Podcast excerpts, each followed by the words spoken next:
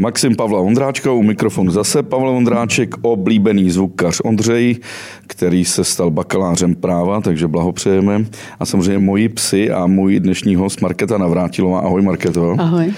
Marketa je, všichni v životě máme, že jsme něco, tak Marketa byla 25 let fotografkou Tour de France a doufám, že se ti nestýská po Tour de France. Ne, ne, ne, ani trochu.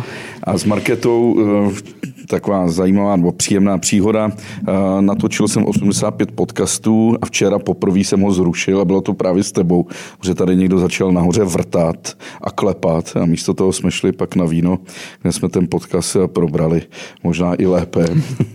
Proto jsem zjistil, že ti vůbec Tour de France eh, nechybí. No je to tak, no.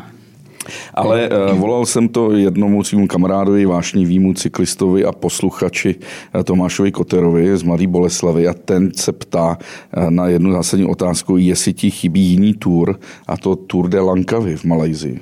Aha, no, jedno, to myslím, že by mi chybělo asi víc. Jako to bylo pro mě tak já jsem tu tur fotila 25krát, já myslím, že jsem od toho neutekla brzy, tak je, já, já se na to, jako, to nepůsobilo nějak jako pohrdavě nebo nadřezeně, nebo, ale do Malajzie jsem jezdila velmi ráda, no.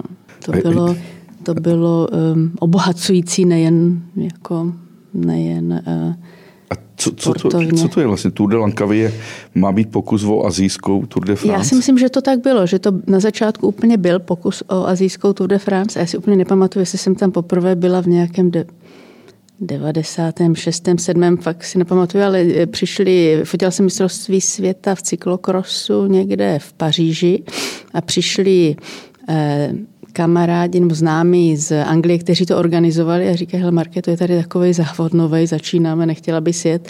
A bylo asi za čtyři dny poté. Já říkám, jasně, no. Ale eh, mě bylo 23 v té době, nebo něco takové, ta čísla úplně ne, neumím, ale eh, tomu jako nešlo, to nešlo eh, odolat tomu, té nabídce. Teda musím říct, že i když strávíš většinu času po světě, tak nemáš vůbec přízvuk takový, co řík, takový ten anglicky, ale máš pořád ten přízvuk z Kijova, odkud pocházíš, takže přišlí, to tam jako slyším. Ale eh, vraťme se k tomu Tour de Langkawi. Byli tam vůbec nějací div, diváci oproti Tour de France, kde jsou miliony diváků podél trati? Uh, Protože ta tvoje fotka, kterou mám rád, protože jsem si ti taky nastudoval, že?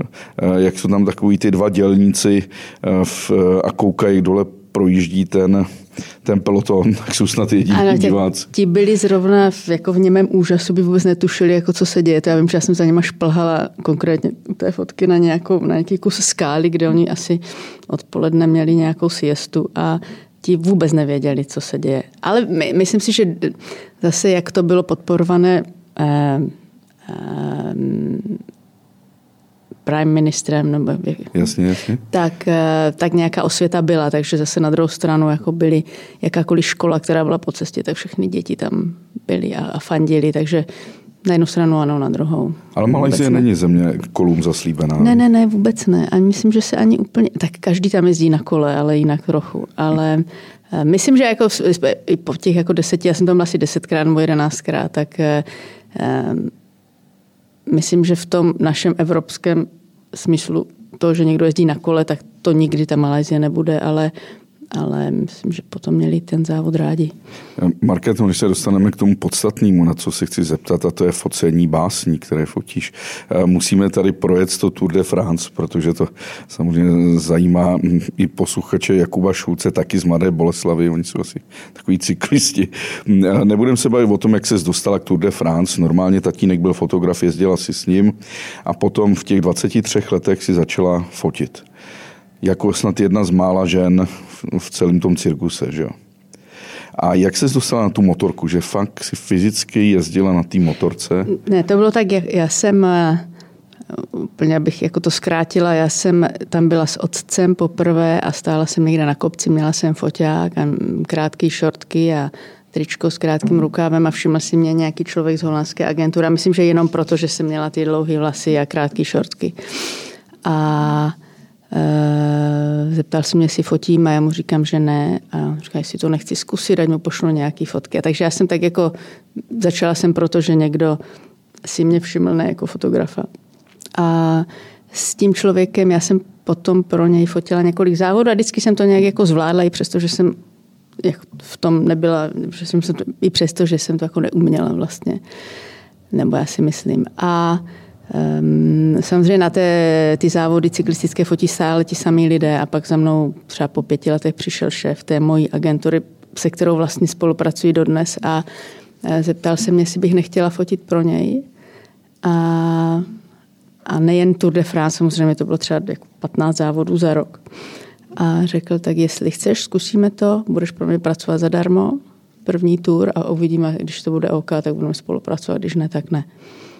Takže tak, ale na tu motorku jsem sedla třeba o, zase o pár let později že to nebylo, jako že to nebylo hned, ono, ono to všechno trvá a myslím, že je to relativně i komplikovaná věc a do té doby na té motorce seděl ten můj šéf a že on s ní pomalu jako slízal a já jsem na ní pomalu vylízala, že jsme měli jako třeba několik let to byla ta holandská agentura jo, Corvos? To je, ta, to, je, no, to je ta stále ta samá agentura vlastně. Hmm. A takže on s ní slízal, já jsem na ní lezla a, a když asi takže já jsem první fotil jsem třeba všechny rovinaté etapy a on zůstal na ty dvě, tři, ve kterých se vlastně rozhodovalo o Tour de France. A pak se to jeden rok zlomilo a třeba jsem tam potom jako deset let seděla jenom já na ní. No. A co to je za motorku? To jsou, myslíš konkrétně jako no, jako typ? No. Nebo my jsme měli si myslím, že nějaký BMW GS 1100, jestli to říkám dobře, něco jako existuje tak nebo něco velmi podobného, tak takové velké silné motorky, které umí jezdit pomalu do kopců. Ta motorka, pokud já jsem v tom like motorkový, ale oni jsou takový široký a když jedu já na koni, tak mě strašně bolí vnitřní strany stehen. Ano. A tady tě taky museli být bolet vnitřní ano, strany velmi, stehen. velmi. Někdy i záda, ale ta stehna skoro po každé.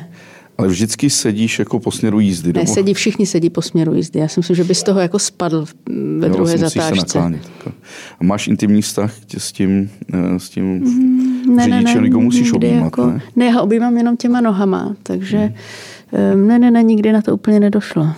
A s chlapama si jezdila nebo chodila? E, obojí. jsme se právě bavili včera, než, než tady přišly ty vrtačky. Jako. Hele, a já si to nebudu představit. Sednu na motorku, eh, jedete nahoru třeba na Galibie, kde je zima, dole je vedro, tak musíš být nějak oblečená. Že? My na té motorce člověk vždycky, já si myslím, že trochu jako přeoblečený. Já jsem třeba nikdy ne, nejezdila v ničem krátkém, takže vždycky máš vždycky máš, nebo já jsem vždycky měla dlouhé kalhoty, dlouhou a dlouhou bundu a máš na sobě, možná někdo nosí tu fotografickou vestu, takže spíš, že je zima. Jako. Nahoře je někdy zima, ale zase víš, že ten kopec přejede, že zase dole bude o 20 stupňů No dobře, teplej. a když nahoře prší? Když prší, tak je to blbý. I, i to je blbý, i když dole prší. Jako, když Ale prší, když prší tak je to jako, třeba v kuse, tak... Tak to je takové jako, já nevím, no, to je jako, kdyby si si stoupil na zahradě do sprchy a ne, foukalo. Neuschnou ti ty věci, ne? Někdy i neuschly, no. Hele, Ale i ta technika třeba nevydrží. No. Tak a na co problém. fotíš? Na foťák. No, tak jaký? Kanon. Já jsem začínala... Co lidi, kanonisti nebo nikonisti? Já jsem začínala s Nikonem úplně za mladá, ale protože tady ta moje agentura byla kanonová, tak jsem od té doby kanonová a zůstala jsem do té doby kanonová. A to máš v nějakých těch brašnách? Nebo, nebo mm. nalevo napravo musíš střídat objektivy, ne? Na motorce většinou člověk má dva foťáky, takže na jednom nějaký širokouhlý a na jednom delší. A většinou oba dva jsou zoomy, že se málo kdy používají pevná, pevná, pevná ohniska. A e, Potom po kapsách další nějaký objektivy, třeba rybí oko nebo něco takové. Ale já jsem, já jsem byla vždycky ten, kdo um, fotil trochu méně než ostatní a kdo nosil méně techniky než ostatní na sobě, protože jednak mě to obtěžovalo nosit toho moc a, a bylo to i těžký na mě. Dobře, a ty si začala fotit už v 90. letech. To si fotila na krásný materiál na diáky. Ano. Velvia, a, Provia, ano, a přesně. Jak jsi to měnila ty jako filmy přitom? No musíš vyměnit, prostě to vyměníš. Fakt? No jasně. Já se motorky bojím, tak proto se ptám. Jo ne, no jako nikdy se mi nestalo, že by mi něco úplně upadlo z motorky, ale pamatuju si jeden závod, kdy jsem nebyla schopna vyměnit film. Bylo mistrovství světa v cyklokrosu v Popradu a bylo minus 25 a ty filmy se lámaly a nešly založit do foťáku. To si pamatuju, ale jinak to většinou. To musí být krásné fotky z toho. Jo. Jo, ale i si pamatuju, že jsme i vyvolávali filmy nějaký negativy, no, prehistorie, už to, už to jako... Zvířata na, na závodech, na tour, kdo je nebezpečný? Pes, kočka, ovce, krávy, jelení? Myslím si, že kůň může být velmi nebezpečný a ovce jsou velmi nebezpečné. Psa jako pes je nezřízený, ale ten, to, toho my jsme nikdy nepotkali, ale ovce jsme třeba potkali, že najednou si jako v horách v pelotonu a máš před sebou ovce, za sebou ovce a e, to byla třeba jedna z mála situací, kdy na té motorce jako děláš všechno dobře, do, všechna pravidla jako do, e, vlastně všechna pravidla respektuješ a děláš, jak to má být a najednou se odsteš někde, kde nechceš být a kde vlastně nemáš být. A, a takže ovce třeba, to je taková jako, člověk jako neví co. A máš fotky s ovcema? Peloton mám ovce? i fotku s ovcema, mám taky, no. Hele, a mm, to trvá 21 dní Tour de France, že jo? To je takový velký cirkus, takže předpokládám, že je to pořád monotónní, ráno stát, zabalit, sednu na motorku, jet. Kolik se stává takhle? No začíná, no se to odpočítává zpátky od té doby, kdy začíná etapa. Takže my jsme třeba, já nevím, příklad, etapa začíná ve 12, tak my jsme na start jezdili tři hodiny předtím, že víme, že dvě hodiny předtím odjíždí karavana, že už se tam člověk nechce s nima motat dohromady. A, a záleží, kde člověk bydlí a kolikrát my jsme bydleli třeba 100 km od startu, že dojet na start 100 km po dálnici je hodina, když to je člověk v horách a přejet nějaký pas, tak může být jako hodina a půl, dvě a ještě, ještě problém. Takže v šest se stávalo, v sedm. A večer do postele v 9, 10. Přišlo na to, no. Já myslím, že teď je to trošičku rychlejší, protože se fotky posílají přímo z foťáku, takže už v podstatě fotograf, když to někdo edituje v reálném čase, tak eh, přijede do cíle, vyfotí eh, dojezd, vyfotí se pódium a v podstatě má odpracováno. Ale já jsem ještě zažila většinu toho, kdy jsme prostě v těch půl sedmé sedli, v šest hodin sedli do tiskového a tam třeba do devíti pracovali. Řidič jel většinou napřed do hotelu, aby tam na nás počkali z večeří, protože jsme ne, nepřijížděli dřív než v deset. No. Víš, co jsem si všiml, hmm. že ty jsi byla fotografkou cyklistů, hmm. ale překvapilo mě, že tam máš málo snímků z toho, kvůli čemu asi nejvíc ty lidi chodí na tour, kvůli té karavaně. Víš, že Jo, jo, jo, jo. Před, to musíme říct, že před eh, samotným pelotonem vyjede karavana těch alegorických vozů. Trochu to připomíná první máj. Eh, já jsem zažil alegorický vůz eh, Durexu, takže oni vlastně neustále vyhazovali ty šprcky mm-hmm. prostě na lidi. Nachytal jsi? Jo, jasně, dodnes mám jako zásobu, mm-hmm. jako, mm-hmm. ještě předám společným kamarádům. Ale pak tam vyhazovali takový ty malý klobásky a, a, a balonky, jako síč, takový ty síry. Košonu nějaký. No, no jasně. No, no. Ale to jsem zjistil, že to lidi nejvíc baví tady, když to jede. Že? A tam z ní musí vzniknout ikonické fotky, třeba když se to motá v horách a, a ty nafukovací postavy na tom. Jo, ale ono nejde fotit eh, to a to. A to a to. Takže to je buď a nebo. Ale samozřejmě měli jsme, i součást té agenturní práce je, že bychom měli tu karavanu mít vyfocenou, tak se třeba jeden jako den nebo jeden výjezd na kopec obětoval tomu, že tam že jsme vyjeli s motorkou dřív a ta karavana se někde vyfotila. Jo, je to hezký, je to hezký. Jako, to, to, je to i zábavné, ale ty fotky s těma cyklistama budou asi vždycky lepší. No a když si vezmeš Tour de France, tak 21 dní, každý rok, už více než 100 let. Mm-hmm. A musíš obsadit město, silnice, křižovatky, všude policajti.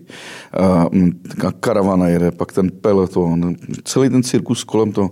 A organizují to francouzi. Mm-hmm. A organizují to dokonale. Já jsem mm-hmm. nezažil chybu. Mm-hmm. To je ne, oni, oni ti neumožní udělat chybu. Myslím, že oni jsou tak jako opravdu dokonalí v té logistice a, a ví, co dělá, že ti neumožní udělat chybu, že v momentě, kdy jsi mimo systém, tak nejsi ale jo, umí to přesně, přesně to jako nejstarší závod. Děkuji, že jste doposlouchali až sem. Zbytek podcastu musím vás odkázat na info.cz, kde můžete mít samozřejmě zaplacený všechny podcasty, který info.cz dělá. Díky.